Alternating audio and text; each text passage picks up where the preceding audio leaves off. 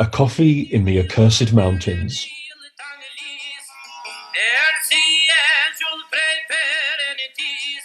Hello, I'm Elizabeth Gowing. And I'm Rob Wilton. This is the first of our new series of podcasts in which we're going to be exploring gently and in a coffee based way the life and culture of Kosovo and Albania and Montenegro, the three countries that are grouped around and in some ways defined by the accursed mountains that stand between them. We're hoping to bring you an episode every month of stories from the people who live here and stories of our own experiences and adventures here. We have blood feuds and filigree, we have ethnology and road names, we have karate and crisps. We've been living and working in this part of the world for 14 years now in all three of those countries. We've worked in the political systems, we've worked in the education systems, and uh, society more generally. We've volunteered here. We founded a charity in this part of the world. We've published books about it, and we're now indeed citizens of, of one of the countries. And we've called it a coffee in the accursed mountains because we love the way that so much of such importance is done around coffee. Business meetings, marriage proposals, groups of any kind that want to really seal a deal will do it around a hot drink. When I started working here, there was a colleague who I was really trying to get something done through. And each time I would go to him and, and ask him for some help with this, he would say, Shall we drink a coffee? And my instinctive reaction was always, No, uh, stop trying to avoid work. Stop trying to get out of this. We need to sit down and, and, and talk about this thing we need to achieve. And, and I would push this with, with more and more uh, frustration and more and more insistence. And he would keep repeating, Shall we go and drink a coffee? Uh, and it was only very, very gradually that I started to understand that for him, going and drinking a coffee was where we would really sit down and and uh, come to agreement, come to harmony. So, what will you be drinking, Rob? Uh, well, it's a good question, Elizabeth. Uh, I will certainly be drinking some coffee because it's Sunday morning, and uh, it's one of my kind of weekend pleasures is to make myself uh, a Turkish coffee uh, in the traditional way. and what will you be drinking, Elizabeth? Now that's interesting. I am not going to be drinking coffee because actually I've had a total of two cups of coffee in my entire life and I still can't get the stuff down me. Um, but I will be drinking, I have here a glass of mountain tea. And that's what I'd really like to share some of my experiences and some of the uh, delicious delights of um, through the rest of the episode today. Well, I think we've totally kind of torpedoed the whole concept of the podcast from the start there, but it's an interesting diversion. So let's go for it. um, well, it struck me uh, this week when we were sitting with an Albanian friend of ours uh, in a cafe, in fact, overlooking the glorious uh, lake, the artificial lake in uh, Kukës, in the very north of Albania, right by the border with Kosovo. Um, we, we'd stopped in the middle of the drive from Tirana to Pristina, and we all needed a very welcome drink. And I, of course, ordered mountain tea. Mountain tea being uh, one of the tastes I have definitely acquired during these last 14 years. Um, and when it came, our uh, friend really turned his nose up at it and said, Well, that's not real mountain tea. And that goes to the heart of one of many divisions between the Albanians, the Albanians of Kosovo versus the Albanians of Albania, the Albanians of the north versus the Albanians of the south, because it turns out there are two kinds of mountain tea. So the type that you drink very much tells uh, tells other people uh, what kind of person you are, where you're from, and probably many other things. And, and you've you've brought a kind of uh, visual aid to the table today, Elizabeth. And what I what I'm holding in my hand is a kind of a frond of mountain tea. And this is this is basically it's a bit of stalk, kind of five or six inches long, quite bendy, and every inch or so along this stalk, the stalk goes through a, a little flower. It's rather lovely, rather charming. It's very kind of pale green leaves and the tiniest pale yellow flowers within the, the cup of the leaves. And, and this is one of our two types of tea. Yeah, so what you've got there is a southern uh, mountain tea, which in fact um, is also, I discovered, served as mountain tea in Greece, uh, which makes complete sense since Greece borders Albania. But this um, has the correct name of Sideritis, but it's also known in English as ironwort. And I learned an interesting thing Tell us the interesting thing, Elizabeth. yeah, this is from Wikipedia, Rob. So, sideritis, obviously, the word sider links with words about iron, Totally and obvious. that uh, that links to its name, ironwort. But what's not quite so clear is why um, it would have anything to do with iron. The belief was that if a warrior was injured in battle and had been cut by an iron weapon, then sideritis, this mountain tea that you're holding in your hand, had the power to cure those wounds. So, you know, that's a good reason for drinking it. It is a brilliant reason for drinking it, and it's a lovely, lovely idea. The other kind of uh, mountain tea is actually far more familiar to us, so that's uh, marjoram or oregano. Um, and that's what people in the north of Albania or up in the accursed mountains. In fact, the only time I have ever drunk mountain tea in Kosovo was right up in those mountains um, in the Rugova Gorge, where when we were staying there for a few weeks back in 10 years ago. Um, and there every day we would have uh, marjoram boiled up uh, to make a really lovely drink, which apparently is very good for your skin. Um, and well, the, the, the things that this is good for, I, I can't begin to tell you the things that this is good for. Try, try to begin to tell us, Elizabeth. right, the things that this is good for. Uh, well, it's good for all kinds of chest and coughs and sore throats and those kinds of things. It's claimed as being good um, against flu. No idea if that works for COVID 19, but I bet there are some people at least who claim that it does. I was told in rather hushed tones by a slightly mustachioed female friend of mine that it was very good for balancing the hormones.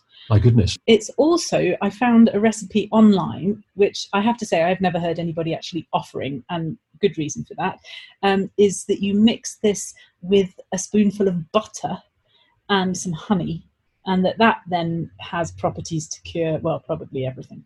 I mean, it does sound somewhat revolting, though. So there's that downside to it. the idea of putting butter in tea. Well, I think that's what they do in Mongolia, isn't it? It's uh, yak's butter, so works for them. And I'm not we're going to be trying that one. I shan't serve it to you. No. Now, the Albanian for this, and we have our drum roll for Albanian word, is chai mai, Yeah, so chai, uh, as in Indian, kind of a Um, universal word for. for, tea, and Mali means the mountain. But uh, Albanian has two L sounds, which um, the foreigner, like this foreigner, often struggles with. Um, if you use the wrong L sound and not chai mali, but chai mali, I think I've got that Totally right. different. then uh, what I've always liked is that would mean homesickness tea or longing tea or the tea of longing. Um, And it probably does, knowing its many medicinal qualities, uh, officially cure longing and homesickness as well. well, maybe it cures it, but I think it's also the object of it. So I kind of like the idea that this might be the thing that you're homesick for because it's so evocative Oh, with its smell and its taste and its ritual of serving. It's uh, evocative of, of the whole place. What I also think is uh, interesting about mountain tea is not just the phenomenon of drinking it, um, which is something that's a great social leveler, perhaps a bit like tea is in, in Britain, but I think it's Bill Bryson who says that uh, it's the only thing that every class in Britain can uh, it can express enthusiasm for. The idea of stopping and having a nice cup of tea uh, brings out the best in everybody. Um, but in the same way, in classy cafes in the capital, up to village communities where people have really not got very much to, to eat or drink, um, people serve this, and it's sometimes served in tea bags, but more often, even in the classy cafes in the capital, it's served as a load of sprigs of uh, whether that's um, marjoram or the sideritis uh, stalks. And sometimes that's put into a kind of cafetiere, or sometimes they're put into a, a little strainer for you. But it's it's served still in a very natural state. Um, so it's like interesting it. that the there's a very distinctive, or there seems to be a distinctive uh, difference between Kosovo and Albania on this. If one asks for mountain tea in a cafe in Pristina in Kosovo, you'll get confusion or uncertainty or no, or we've got some green tea or we've got some mint tea. Whereas in Albania, even far from the mountains, they'll be able to offer you some. Worth saying, though, if I can just insert a fact here, that 77% of Albania is mountains. So it wouldn't Yes. be very much of the country where it wouldn't be a local product. I think the other thing that um, it makes mountain tea so important in Albania is that it is part of this economy of um, medicinal and aromatic plants, which is a surprisingly huge part of the Albanian economy. So, 95% of the medicinal and aromatic plants in Albania are wild collected. So, they're not cultivated, they're not coming from farms. They are um, often women and children, families going out into the mountains and uh, picking what they think are the, the best plants and then selling them on to collection points who sell them on again and again. Um, but to an extent that this sector generates $28 million a year in export. It's, it's amazing how you have those facts just off the top of your head. yeah, yeah, no, I am quite amazing. Actually, it's probably the mountain tea that I drink. probably is the mountain tea. But the fact that actually I find most uh, striking is not the amount of money that it generates, but the number of people involved in it. So they estimate that more than 100,000 households are related in some way to either cultivating or harvesting these medicinal aromatic plants. And that is roughly one in seven households in the whole country. So mountain tea is not just a tradition for drinking, but it's a tradition for harvesting as well. And uh, I think of that when I drink it too. It is again, it's something which is unifying, like you said. That's quite powerful, isn't it? I, I think it's also striking for me the when we talk about the diversity of places where you'll find it, and the chic cafes that you're talking about are a um, a- type, something that, that everyone would recognise, and the kind of place that, in terms of its atmosphere and look, would be familiar in any capital city in Europe.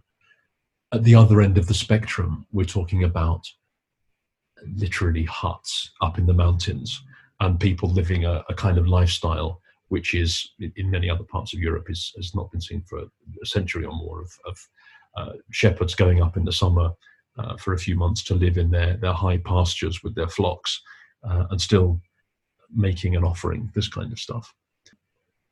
Well, I'm going to sit down and have my cup of tea now, if I may. I am enjoying, as you do, the the, the glasses themselves. They're, they're all served in this rather pleasing traditional tea glass, uh, which is a, a short glass with a kind of bulbous bottom. Hasn't had the benefits, perhaps, of mountain tea itself, and then uh, flaring open at the top. And it's like a kind of mini chemistry set glass or something, but it fits very pleasingly in the hand. You see, I'm interested that you notice its bulbous bottom. I've always thought that it's a slim waisted glass, but you obviously look at it a different way. I'm also remembering uh, so many occasions of the politics and protocol around drinking tea and getting this wrong early on. Because when you you're served tea in a in a home traditionally, in one of the little glasses, and you're offered some sugar, and you can stir that in or not, and you therefore have one of these tiny, very pleasing little tin teaspoons. More tea is then offered to you, and I quite like tea, so so I'll have maybe a, another glass. It keeps on coming, and it was only later, after probably quite a few trips to the loo, that I found out that you're supposed to put your teaspoon across the top of the glass to signal that you've had enough. Anyway, So I think I'm going to have my cup of tea now. I think you should. I hope you will enjoy the many benefits to your hormonal balance and everything else. Thank you very much.